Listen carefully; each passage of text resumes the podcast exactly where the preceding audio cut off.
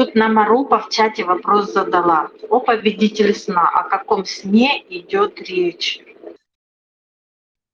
Речь идет о сне в буквальном смысле, когда пандавы прятались от э, Дурьотханы, им приходилось выставлять по очереди кого-то из кого-то из братьев, кого-то из себя в дозор.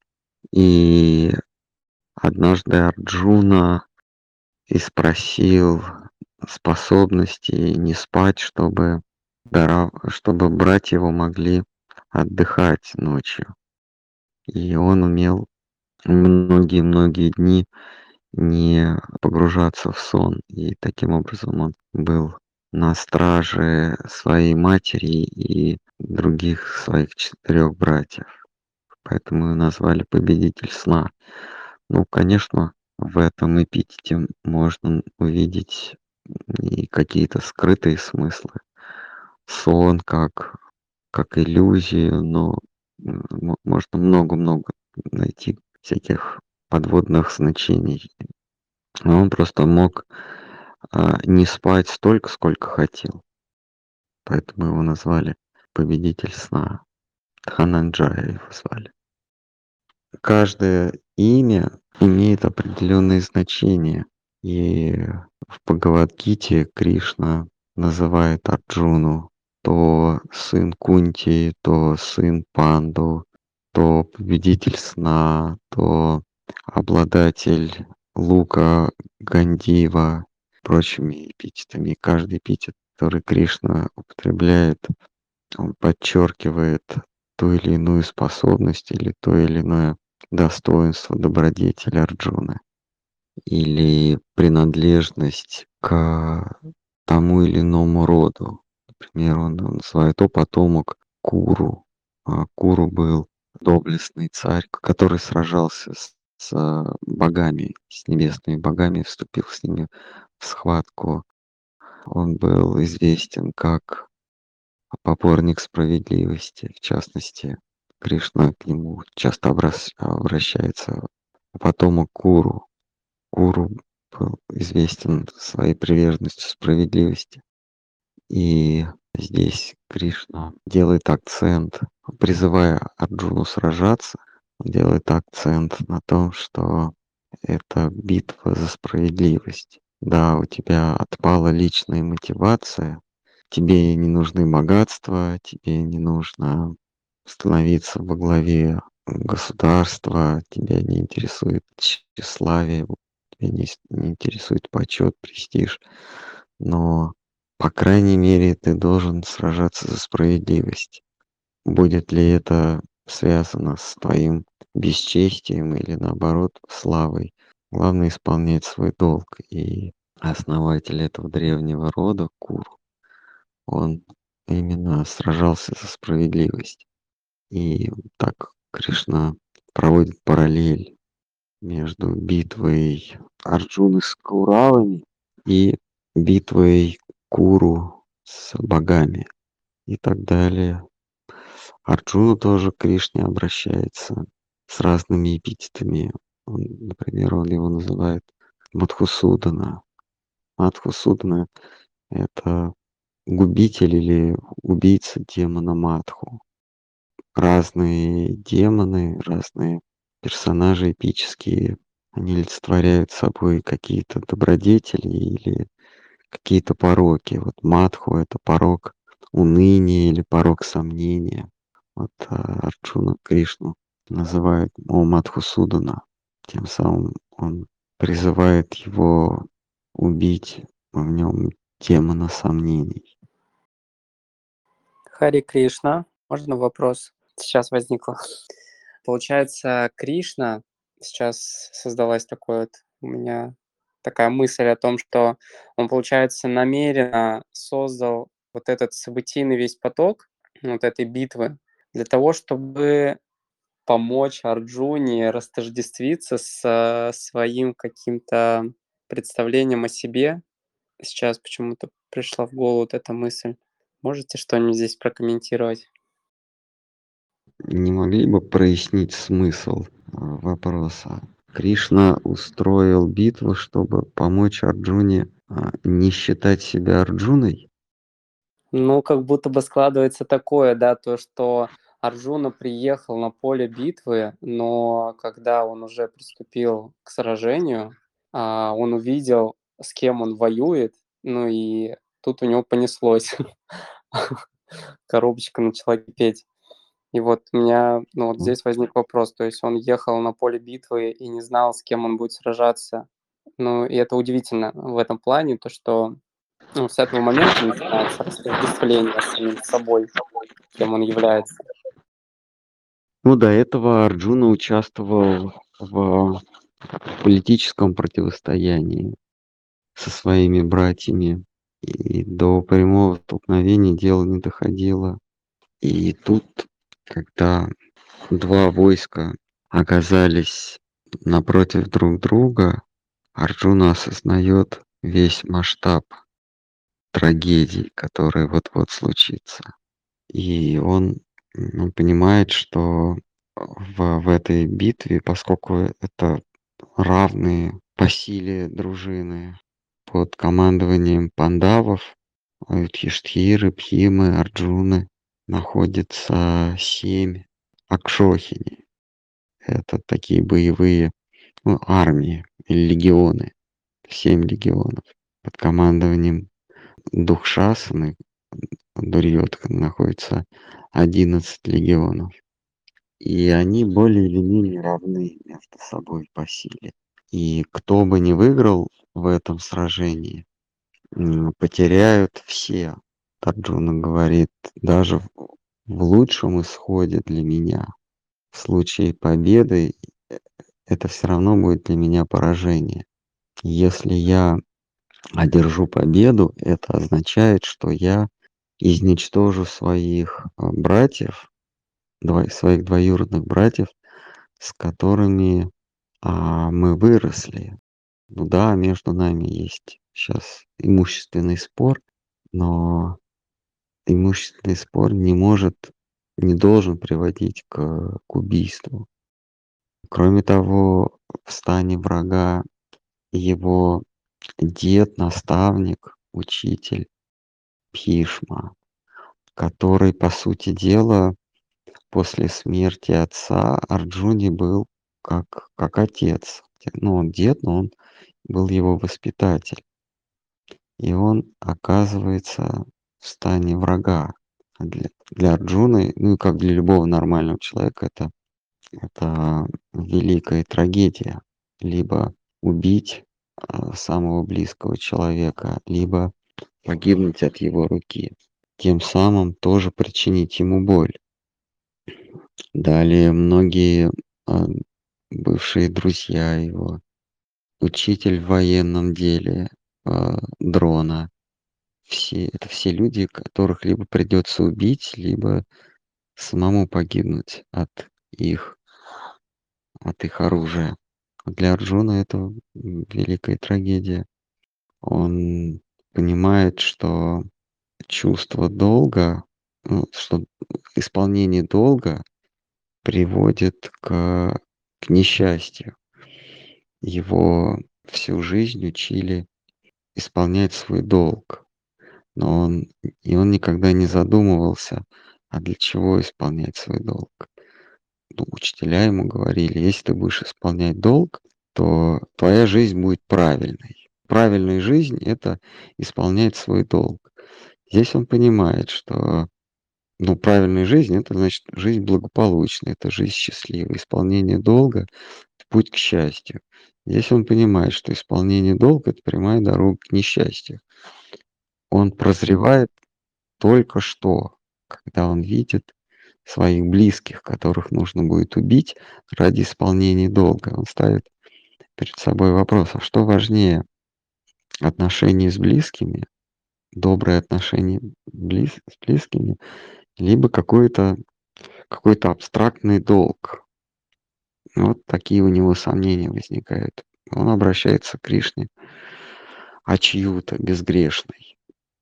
Ты безгрешный, ты можешь дать мне правильный ответ или Мадхусудана. а, истребитель сомнений. Ты можешь дать мне ответ. Вот, собственно, тут дело не в раз- разотождествлении, а это ответы Кришны помогают Арджуне понять, что долг бывает разный, что есть внутренний долг, есть внешний долг. Не каждый долг, не все, дол, не все виды долга равноценны. Между видами долга есть иерархия, что есть внутренний долг, долг перед собой, перед своим внутренним «я». Есть внешний долг, долг перед окружающим миром, долг, который связывает нас узами сыновними, братскими, дружескими, родительскими, общественными узами. Вот это все разные виды долга, и они не одинаковые.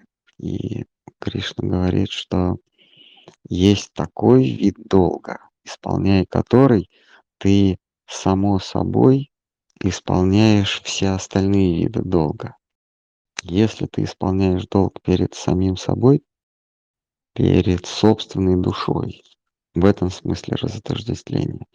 Если ты отбросишь все внешние самообозначения и нащупаешь себя, и будешь исполнять долг перед собой, а не перед этими ярлыками. Сын, брат, сват, отец, друг, а перед собой, то долг перед собой как сын, как брат, как друг, ты будешь само собой исполнять. И, собственно, большая часть диалога строится на том, чтобы подвести Арджуну к тому, кто же он такой, кто же, кто же я, кто я есть на самом деле, чтобы, исполняя перед собой долг, обрести счастье. И Арджуна в конце получает ответ на этот вопрос. Кто я такой, перед которым нужно исполнять долг? Арджуна осознает, я всего-навсего друг Кришны, раб Божий, раб красоты, раб неотразимого Шьяма Сундары. Шьяма Сундара означает Сундара это красивый, Шьяма это черный, черный как притягивающий в себя, как черный цвет в себя притягивает. Шьяма Сундара это красота, которая поглощает все. Шьяма Сундара. Арджуна осознает, что я подлинный — это раб Шьяма Сундары. И если я увлекусь за Шьяма Сундарой, тогда все виды долга вовне, на поверхности будут само собой исполнены. Хари Кришна. Харе Кришна. Хари Кришна. Вопрос насчет текста 1.43. Древние учили нас, что человек, порушивший связь поколений, обречен на вечные муки в аду. Какие действия приводят к нарушению связи поколений? В данном случае Арджуна э, отсылает нас к своей ситуации. Связь поколений в арийском смысле – это следование традиций. Следование традиций – это в общем смысле почитание предков. Что такое традиция? Это некий обычай, установленный еще задолго до моего рождения. Если я следую этому обычаю, я тем самым почитаю а, своих предков. Ну, какой-нибудь предок, например, завел обычай, а как только проснулся, почеши правую пятку. Ну, такой вот обычай. А, или зажги светильник и предложи предку на алтаре. Такой вот обычай.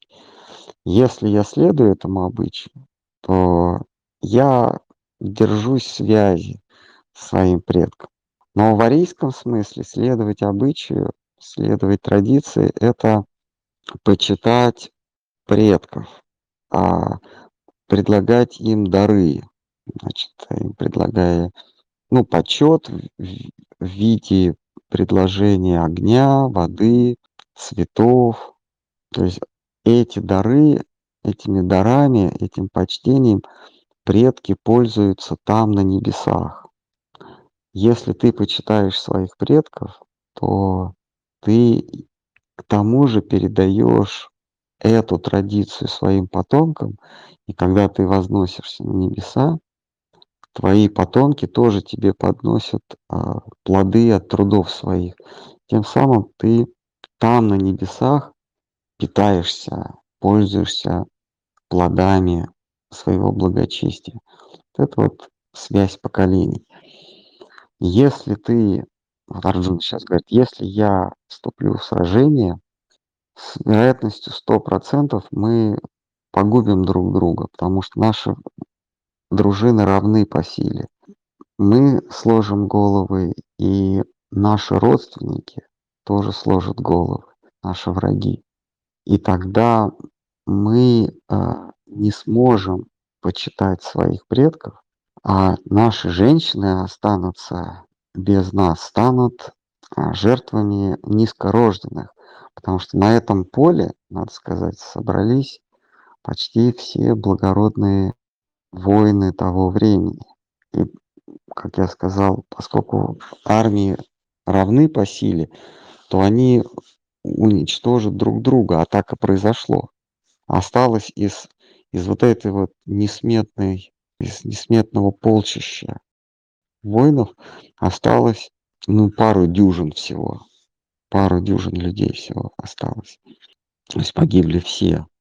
И женщины остались без, а, без а, мужей, без благородных мужей. И они будут добычей неблагородных.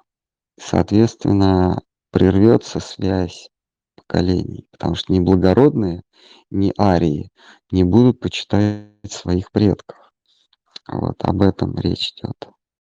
В традиционном обществе, в частности, в арийском традиционном обществе, это очень важный аспект семейной узы. Даже сейчас вот в Индии очень сильны семейные узы. А в западном обществе они распались, а в Индии это очень сильно, тем более тогда. Честь семьи – это очень важно для традиционного общества. Харе Кришна, а я вот очень хотел зачем вообще изучать Бхагавадгиту, если вы уже все объяснили, что смысл Бхагавадгиты идем жахнем во врадж. Зачем дальше ее изучать, изучать, изучать? Ну хорошо, не будем. Еще вы объясняли, что она состоит из разных философий, то есть, грубо говоря, просто такое смешение разных философий, и можно из этого слепить все, что хочешь. Да. Вот. Так а зачем Бхагавад- все-таки ее изучают много раз, даже вот саньяси много раз изучают. Им все больше и больше нравится. Интересно просто. Кришна Ну, говорит, что для Да. него нет дороже тех, кто оглашает Бхагавадгиту миру. В читании Чаритамрите один брахман читал Бхагавадгиту вверх ногами. Он был, неграмотный, он просто клал перед собой Бхагавадгиту. Он читать не умел, он не знал, как буквы должны быть расположены. У него получалось, что он вверх ногами ее клал, смотрел на нее и плакал. А на ней все посмеивались. Махапрабху спросил его, ты же читать не умеешь, зачем тебе Бхагавадгита? Он говорит, я смотрю на Гиту и вижу, как Кришна своего слугу а, вывозит на поле боя, будучи сам его возничим, когда Бог становится слугой своего слуги. И я вижу эту сцену, я плачу, больше мне ничего и не надо. Махапрабху ответил, что ты, пожалуй, единственный, кто понял смысл Бхагавадгиты. Но если вы считаете, что в этом нет смысла, то я, с- я с вами готов согласиться, да, незачем ее изучать. Я просто сейчас слышал от одного э, духовного учителя из ШЧСМ, что, что там отсутствует бхакти, ну, то есть там очень мало бхакти, а тогда смысл изучать это. Ну, вам надо было вдогонку этому учителю из ШЧСМ э, задать вопрос. Если там мало бхакти, зачем ее изучать? Ну, если там хоть чуть-чуть бхакти есть, то, наверное, смысл есть изучать. В Бхагавадгите практически, видимо, нет бхакти. Ну, очень мало, согласно мнению гуру из ШЧСМ. Но если хоть чуть-чуть, хоть крупица есть бхакти в диалоге между э, Кришной и Арджуной, э, верховным владыкой и его другом, если хоть чуть-чуть бхакти там есть, то, наверное, стоит изучать, хотя бы чуть-чуть бхакти приобрести. А можно еще спросить? Ну, просто есть Конечно. такое мнение, что вот что Бхагавадгита это как э, основа, такой базис типа для начинающих, а потом уже вот Бхагаватам, Шримад Бхагаватам, это вот типа супер-пупер. А Бхагавадгита это типа для начинающих. А на самом деле как? Так, я не совсем понимаю, что такое супер-пупер. Академический. Бхагаватам это академический уровень, а а Бхагавадгита это для начинающих. Да, так точно. Мгм. Так, а академический уровень это что значит? По окончании этого академического курса что студент приобретает? Он приступает к изучению читания Чаритамриты. Так, а по окончании изучения читания Чаритамриты что студент приобретает? Но он уже становится, наверное, как Иисус Христос. Мгм. Так, то есть он начинает с Бхагавадгиты, я так понимаю, это начальный уровень Матвей, потом идет Андрей, а потом Иисус Христос. Или, а, нет, потом Петр, а потом Иисус Христос. Ну, наверное, надо начинать с азов, чтобы дорасти до уровня Иисуса Христа, прочтя читание Чаритамриту, достичь уровня Иисуса Христа, ну, наверное, сразу невозможно стать Иисусом Христом. Нужно постепенно, наверное, для этого. А что такое сказать? Можно еще чуть-чуть с другой стороны. Вот, то есть есть видео, где вы объясняете Бхагавадгиту за 50 минут. А тогда смысл я дальше это изучать. Ну, я тоже считаю, что не надо ее изучать. Я, просто за пи- 50 минут достаточно, чтобы проникнуть в самые недры а, священного слова. Дальше уже можно приступать к академическому курсу. Уже, так сказать, уже набирать святости. Шримад Бхагаватам мы изучаем и все, обрастаем, обрастаем святостью.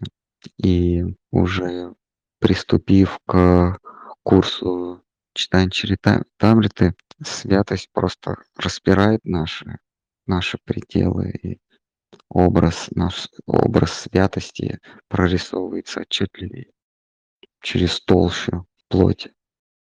Поэтому я что по- посоветую слушателя, могу только предложить на этой главе мы закончим изучение Бхагавадгиты, потому что так все понятно, и мы так и так все, все, все известно.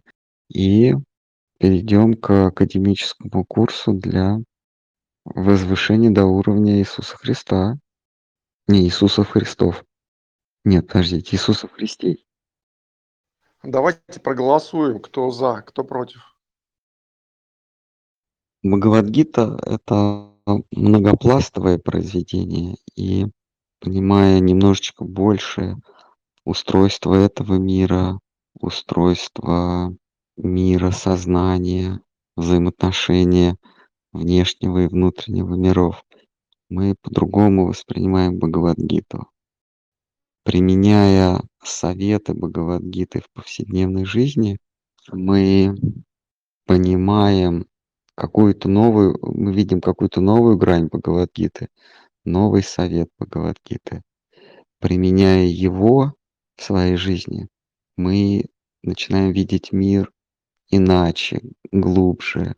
Видя мир иначе, мы видим Бхагавадгиту иначе, читаем Бхагавадгиту иначе. Бхагавадгита — это книга о долге. И в зависимости от того, кем мы себя мыслим, с кем мы себя отождествляем, мы определяем свой долг.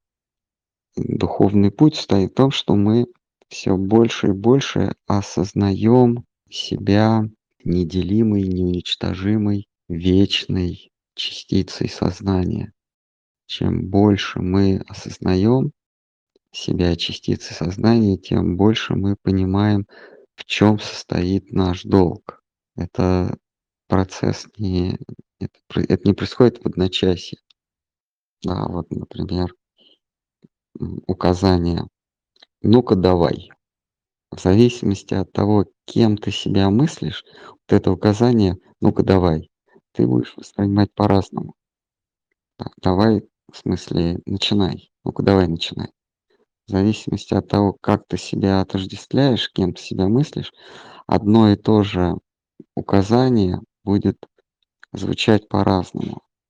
Если, если ты себя мыслишь частицей общества, то вот это «ну-ка давай начинай» — это работай на общественные блага. Если ты себя мыслишь частью семьи, ты это указание воспримешь как-то иначе. Работать на благо семьи, на благо дружеского коллектива или еще как-то. Вот. А Бхагавадгита позволяет нам осознать свою подлинную природу и поступать не согласно общественному императиву, общественному указанию, а согласно душевному, внутреннему а, императиву. Для этого мы изучаем Бхагавадгиту. Хари Кришна, разрешите вопрос? Хари Кришна, конечно. Я сейчас ну, не буду как истину утверждать, а вот попытаюсь размышлениями задать вопрос. А, Арджуна, получается, попадает в стрессовую ситуацию, из которой нет выхода. И тут ему дается путь. И это дается по милости, которую он чем-то заслужил а, да, предыдущими действиями, либо этой милости достоин каждый в какой-то стрессовой ситуации. Каждый достоин. В Бхагавадгите есть мифологический аспект, когда мы Арджуну воспринимаем как э, персонажа древнего эпоса, некое историческое лицо, которое оказывается, как вы говорите, в сложной жизненной ситуации. Это Бхагавадгита, это часть Махабхараты. Но также Арджуна — это, ну что ли, наша с вами проекция. Арджуна — это душа, Арджуна как философская единица. Это душа, которая запуталась в понятии долга, которая осознает, что оказывается есть много видов долга, и исполняя один долг, мы нарушаем другой долг. Что делая кому-то добро, исполняя долг, я кому-то делаю зло. И возможно ли поступать так, чтобы всем и себе, и окружающим я делал добро? Арджун задается, душа задается таким вопросом. То есть, с одной стороны, это исторический персонаж, воин, с другой стороны, это проекция нашей души. Это довольно зрелый уровень. Мы обычно до битвы на Курукшетре, в частности Арджун, он не задавался таким вопросом. Для него был долг и долг. Исполнять долг – это значит поступать как-то однозначно. Здесь выясняется, что а, поступая как-то однозначно, я нарушаю закон. При этом одну часть закона я исполняю, другую часть закона нарушаю. Мы в обычной жизни не, не задаем все этим вопросом. А Арджуна – это душа в пору своей зрелости, душа, которая вдруг задает правильные вопросы или своим вопрошанием охватывает большую область бытия, зрелый уровень. В Бхагаватам Парикшит он идет еще дальше. Он спрашивает, если такая деятельность, которая принесет мне высшее благо. Арджуна задается вопросом, есть ли такая деятельность, которая принесет мне благо и при этом не ущемит а, благо других. Парикшит задает вопрос, а мне нужно... Я понял, какая деятельность принесет мне благо и всем, а есть ли благо, которое вечно, которое не исчезнет с исчезновением моего тела, меня как элемента этого мира. И выясняется, что ответ на вопросы Арджуны и на вопрос э, Парикшита один и тот же. Это следовать за Кришной, за идеей абсолютной красоты. Это приносит благо тебе, всем, и это благо вечное. Хари Кришна. Будут ли еще у кого-то вопросы, дополнения, протесты? Дандават. Есть ли такой вопрос в читании Чаритамрити, какой-то основной, и какой на него ответ, как э, в Шримад Бхагаватам и Бхагавадгите? А В читании Чаритамрити показано, что происходит с душой, которая, которая последовала этому совету. Читание Чаритамрита, оно, можно сказать, ответ на эти вопросы, что душа, последовавшая во Враджу, за, э, влекомая голосом сердца, влекомая абсолютной красотой, она теряет рассудок, ее разрывает, можно сказать. Она перестает существовать как крупица сознания и умереть, чтобы жить. Она умирает как частица сознания, но возрождается как частица счастья, частица некой сущности под названием счастье. Еще один вопрос касательно Бхагавадгиты. А а была ли возможность у Кришны и у Арджуны остановить эту битву, если бы ну, Арджуна победил в своих сомнениях? А, простите, я не расслышал, что было бы. Была ли возможность у Арджуны, ну как бы полномочия, и, и у Кришны остановить битву? Да, но Кришна, он не хотел этого. Э, Вся интрига в том, что э, эту битву э, Кришна провоцировал. Он выступал в роли посредника на заключительном этапе переговоров между Куравами и Пандавами. Кришна был посыльный, он выступал в роли посредника. И он делал, делал все так, э, чтобы вражда все больше и больше разгоралась между, между сторонами. Как, как только какая-то из сторон а, была согласна пойти на компромисс, отступить, Кришна неправильно передавал сообщение, а, искажал слова или не доносил слова. Тем самым напряжение все возрастало и возрастало, пока компромисс уже был невозможен.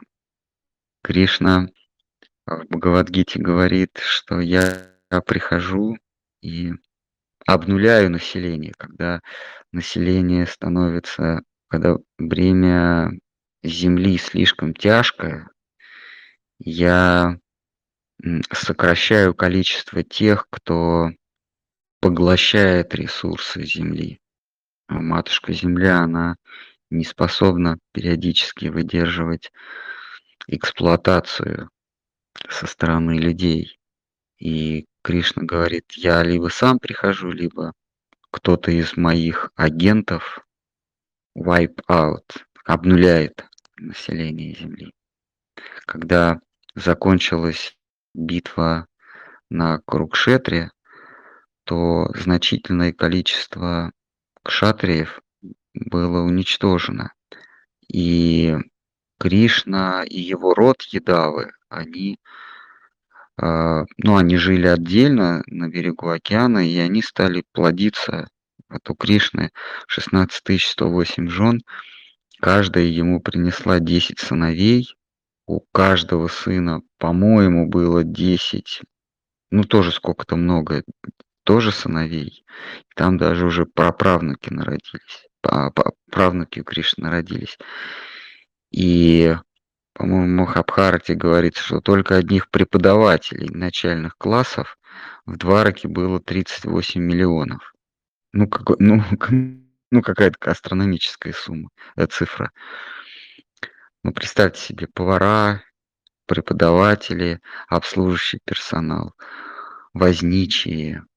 А кроме того, а, а, все же они были кшатриями, а, едавы, род, род Кришны, они же все были кшатрии, а кшатрии, они а, кормятся за счет других, они берут дань с других. А где взять столько купцов? Где, где они торговать должны были? Чтобы, и к тому же еще и богатеть, чтобы содержать на своем горбу, содержать этих кшатриев. И Кришна решает уничтожить собственную семью.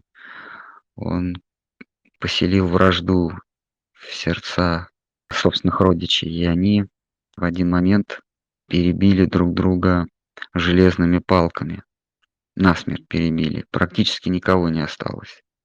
Из всего города несколько человек всего выжило. Дети, внуки, правнуки Кришны, все перебили друг друга. Не то, что поле, поле, поле боя Курукшетра, вот даже собственных родичей он уничтожает. Будут еще у кого-нибудь а, вопросы дополнения или на этой веселой ноте? Да уж, веселая минута.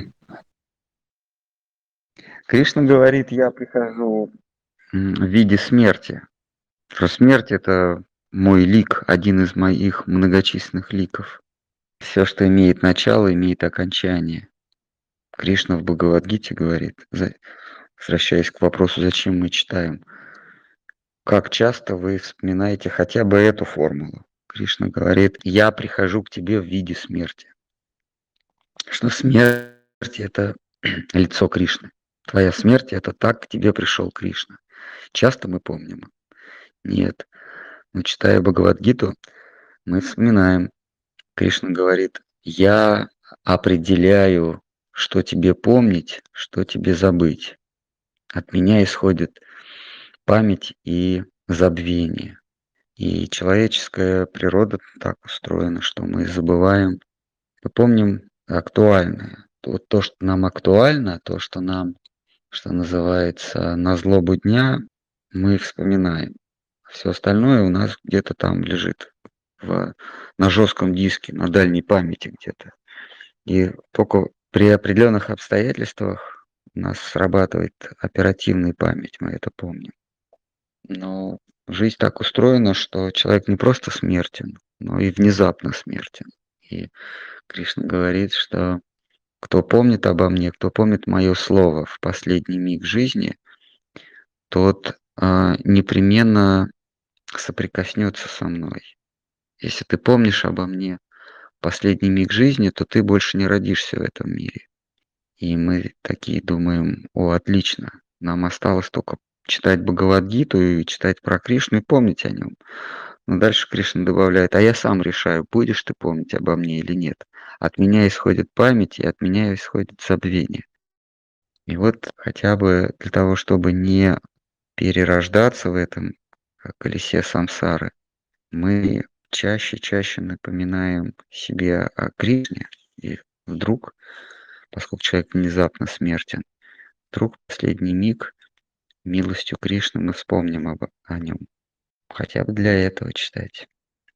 Бхагавадгита это как сложная система, сложная структура, инструкция от очень сложного а, прибора, очень сложного механизма.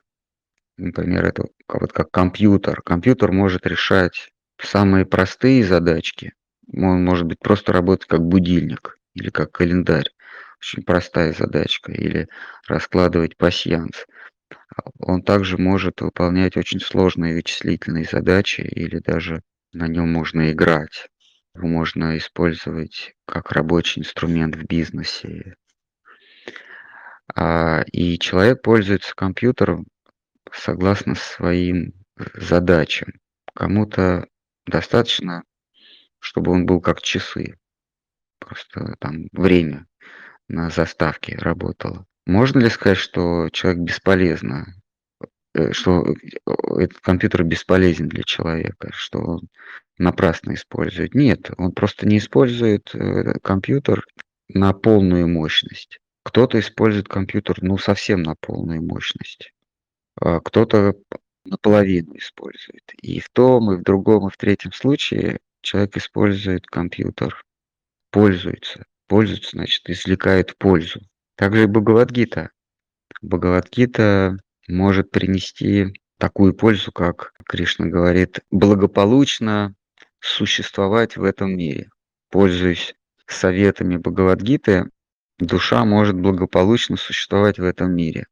Как в цикле перерождений благополучно перерождаться в благоприятных условиях, так и на небольшом отрезке, вот конкретно вот в этой жизни можно, пользуясь советами Гиты, достичь некого баланса, некого умиротворения.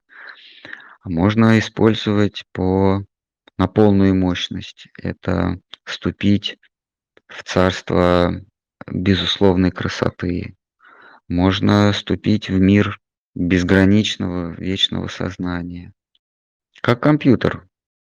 Допустим, человек находится в темнице, в узилище, то он вдруг получает доступ к компьютеру. Он может с помощью этого компьютера составить план, как, как освободиться. Там, может где-нибудь найти схему тюрьмы, какие-нибудь там тайные лазы, или, не знаю, там э, найти данные о своем надзирателе и потом его шантажировать, подкупить или еще как-то. Может вот так, так использовать компьютер. А может играть. Может отвлечься от этой суровой тюремной реальности и погрузиться в какую-то компьютерную игру. И тем самым сглаживать тяготы свои. Ну, уйти в некую выдуманную реальность, в некую компьютерную реальность. А может просто поставить как будильник, чтобы компьютер его пробуждал, и тот шел на работу в своей, в своей темнице и потом ложился спать. Бхагавадгита точно так же. Она позволяет решить множественные задачи. Поэтому есть так много трактовок Бхагавадгиты. И в разных школах по-разному Бхагавадгиту трактуют, преподносят. И все эти трактовки, все эти толкования, они верны. Просто разные школы ставят разные цели перед обращающимся к Бхагавадгите. Одному один ставит перед собой задачу освобождения, другой – достижение царства духа, третий – быть вечным слугой безусловной красоты. И толкования в зависимости от этого разные. И все толкования верны. Поэтому человек, он выбирает для себя несознательно. Человек, имея уже некую задачу, например, добиться успеха в этой жизни, он даже не помышляет о каких-то более высоких задачах, которые Бхагавадгита может решить. Она может вообще избавить тебя от, от э, существования в этом призрачном мире. Но у тебя нет такой задачи. Ты хочешь добиться успеха, добиться признания, добиться власти, добиться умиротворения, спокойной жизни. И ты находишь ответы на вот эти свои запросы. И для того, чтобы глубже понять ответы согласно своей цели, ты обращаешься неведомо для себя, обращаешься к той или иной школе толкователей. Много есть трактовок, толкований Бхагавадгиты.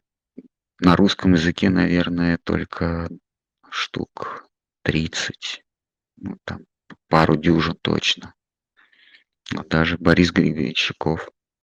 Буддисты, они Бхагавадгиту толкуют тоже. То есть те, кто говорят, что в конечном итоге ты пустота, ты эхо собственного эха, и для того, чтобы прозреть и осознать, что ты вообще пустота, и вообще все пустота, и пустота сама себя выдумала, пустота зазвучала.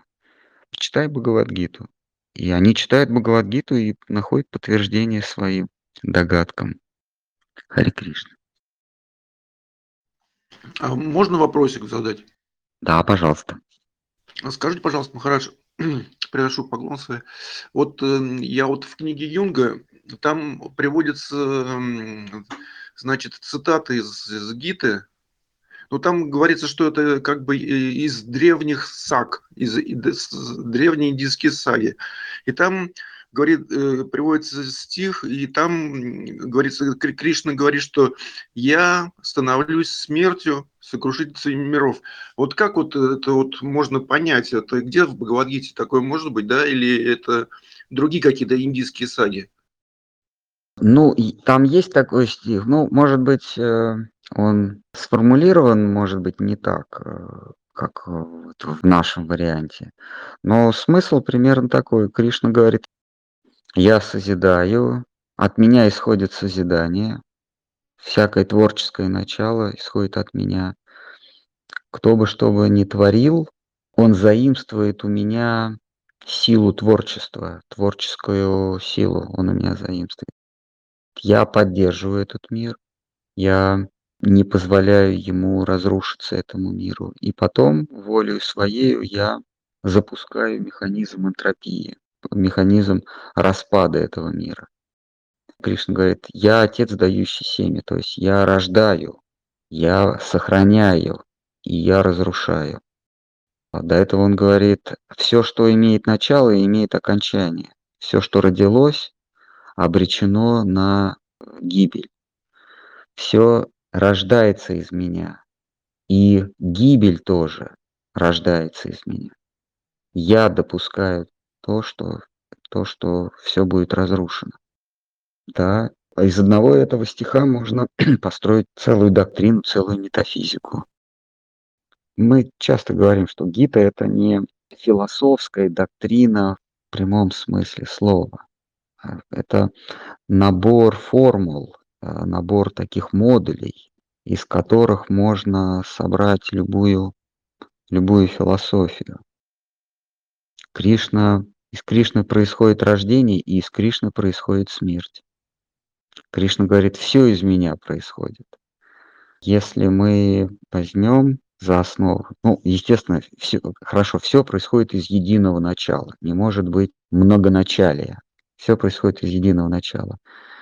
И добро, и зло, и рождение, и смерть. Вот из одной этой формулы мы можем целую метафизику, целую философию а, несокрушимую извлечь.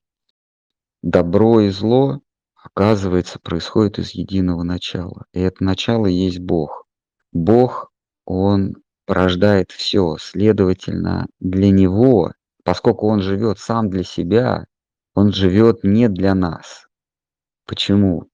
Потому что Он говорит, я порождаю все. Следовательно, до того, как что-то родилось, в том числе и мы, его твари. Он уже был. До того, как появилось все, существовало начало всего. Начало всего существовало само по себе и для себя. То есть он самодостаточен, он, он счастлив в самом себе. И появление из него на свет нас, его тварей, ну вообще все, все бытие, никак не влияет на цель его существования, на его счастье. То есть он счастлив и до того, как твари появились, и после того, как твари появились. И он счастлив после того, как они исчезают в нем, перестают существовать. Он счастлив всегда. Это назначение его. Он самосчастлив.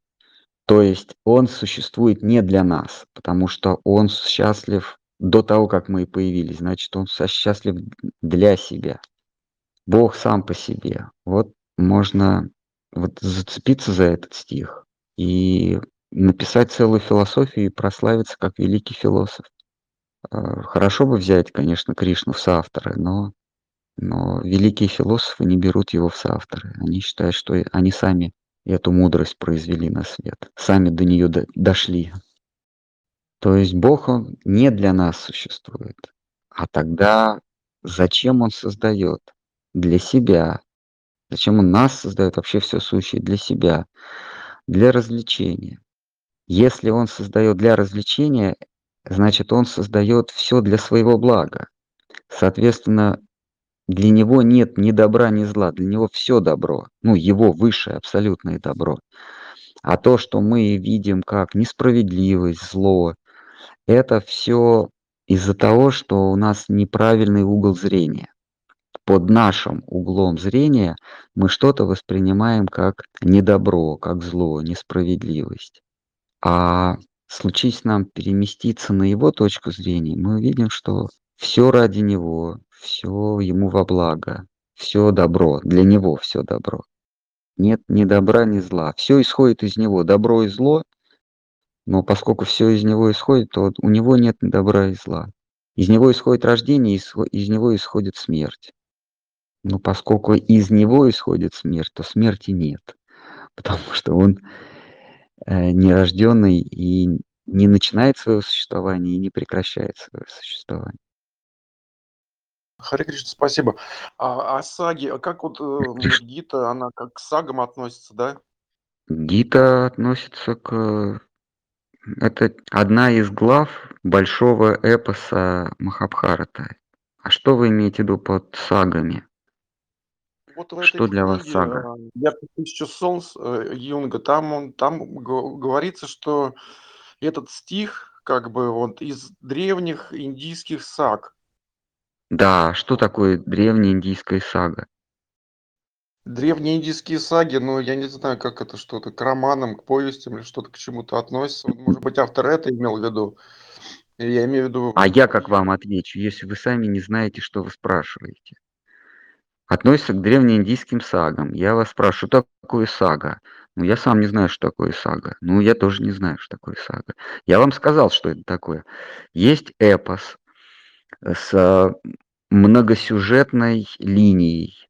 Там много персонажей, там нет главной линии сюжетной. Это означает эпос, эпическое произведение, где это произведение, где нету одного главного действующего лица. Там много, много сюжетных линий.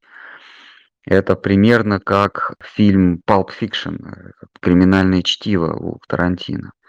Или у карты «Деньги. Два ствола». Там много сюжетных линий у Гая Ричи. Там нет главного героя. Вот. Это называется эпос. А Есть знаменитый индийский эпос. Есть Рамаяна. Там главное действующее лицо э, Рама. А есть э, Махабхарата. Там много главных действующих лиц. И маленькая главка, прям посередине, в восьмой книге Махабхарата есть маленькая главка, диалог между битвой. Он почти незаметен, спрятан. Это Бхагавадгита.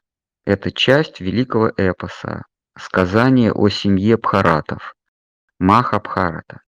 Сказание о потомках э, Бхарата. Был былинный царь Бхарата, и э, его потомки его в его ро- роде, вот, э, вот их не- небольшой эпизод их жизни, описанный в Махабхарате. И там внутри этого эпоса случается диалог между одним из пяти братьев Пандавов и их другом Кришной, по сути, их дальним родственником, там, троюродным братом. А что такое сага, я не знаю, что, что такое сага. Саг по, по-скандинавски, на языке вик, викингов, это говорить, сказание. По-немецки саг, говорить. Сага – это сказание. Если вы имеете в виду сказание, да, Бхагавадгита– это часть великого сказания о Бхаратах. Ну вот я как бы и хотел вот у- поинтересоваться, вот узнать, что такое саги. Вот я в интернете как-то об этом ничего не говорится. Вот. Спасибо, Харе Кришна. Как в Википедии нету сага, если открыть, набрать сага в Яндекс поиске, там не, не раскрывается это понятие. Вот есть слово о полку Игореве. Это такая миниатюрная Махабхарата. Слово о потомках Бхараты, можно так сказать. А что такое сага? Вот на- приходит на ум сага о Нибелунгах, о древнем, древнем народе, исчезнувшем, благородных, благородных рыцарях Нибелунгах. Ну вот э, понятно все, да. Мгм. Саги-то, ну вот есть тут. Я имел в виду, что вот именно индийские, древние индийским, к древним индийским сагам Гита относится. Или вот, вот я именно вот об этом вот в интернете нет. Но вот тот автор, вот Юнг, он там ут- утверждает, что ну, там написано после этого стиха, где Кришна говорит, что он становится смертью, да, сокрушитель, сокрушитель миров. И там приводится, говорится, что это из стих из древних индийских саг, саги, там из Бхагавадгиты, древние индийские саги. Вот. Будут еще вопросы или Харихарая? Махарадж, подскажите, пожалуйста, Дандават, а, а Махабхараты ее нет э, в целиковом виде как таковой, или она была бы очень толстая, чтобы от начала до конца читать? Хари Кришна есть. Я даже недавно видел в бумажном варианте одним изданием вся Махабхарата. Там, ну, многотомник, она вообще большая довольно, Махабхарата. А Видел. вы не планируете? Она переведена... э, Потом Шидхар Махарадж говорил, что Махабхарата это не вайшнавское произведение. Что там планировать? Это былина, древние сказания. А если Он говорил, что? Бхагавадгита как, как слиток золота в, в породе. Ну вот, э, так, знаете, в руде, вот, в земле, в грязи. Вот, э, вот, э, там все, что нам надо знать из Махабхараты, а есть Шримад Бхагаватам. А, Мудрость Шримад Бхагаватам и часть сюжетной линии в Шримад Бхагаватам есть. В первой книге Шримад Бхагаватам, там, где царица Кунти вспоминает о своих скитаниях во время изгнания с сыновьями, с пандавами. А там есть э, эпизоды про дружбу Арджуны и Кришны, про пандавов и и их связи, связи с Кришной. Потом события после битвы, до битвы на Курукшетре, после битвы на Курукшетре. Прям непосредственно, когда Ашватхама, сын погибшего Дроны, сын учителя пандавов, решает отомстить пандавам и убивает их детей. Пробирается в лагерь и несовершеннолетних там детей уби- убивает в лагере. И там дальше тут события. И потом Юдхиштхира воцаряется на престоле, устраивает жертвенные жертвоприношения. В десятой книге есть эпизоды из, из Махабхараты, где Кришна встречается с пандавами, потом на поле Ку- Куру они потом встречают, все земные цари, оставшиеся в живых. Юдхиштхира устраивает после победы царственные жертвоприношения, отправляет своих братьев на все четыре стороны света в хорошем смысле, э, известить всем земным царям о том, что новый император властвует в земных пределах. Потом исход Криш, вплоть до исхода Кришны из земных пределов, все, все это элементы Махабхараты. Там есть что-то, что не вошло в Махабхарату. Здесь, конечно, много пропущено, но Шиткар Махарадж говорил, что все, что нам надо знать из Махабхараты, есть в Шримад Бхагаватам. Ну, конечно, это не значит, что Махабхарату не надо читать. Можно читать, там много, много мудрости житейской. Харе Кришна Махарадж. Да, действительно, еще бы Шимад Бхагаватам дочитать. Там одни списки чего имен, как там у Мандельштама бессонница, Гомер, что-то там тугие паруса, я список кораблей прочел до середины. Вот. Потом читал список кораблей, которые отправляются в, в, в путешествие с Одиссеем. И вот пока весь список прочтешь кораблей, которые с ним, сей бесконечный журавлиный выводок, что-то там такое. И вот он пока до середины читал, он засыпал. Такое лекарство от бессонницы. Поэтому берете главу Махабхараты и читаете. Вот сегодня мы читали первую главу Гиты. Перечисляются, кто в стане врагов, имена э, врагов и имена друзей. И можно засыпать. А в Махабхарате там умножьте на 10. Вот пока читаешь, читаешь, не засыпаешь. Тоже польза. Но это не обязательно Махабхарату, можно и Бхагаватам. Девятую книгу берете Бхагаватам, потомки, вот перед тем, как рождается Кришна, кто кого породил, там прям несколько глав, тот родил того, этот родил всего. Или в Читанче Ритамрите перечисляются, кто шли к Махапрабху в гости в Пуре.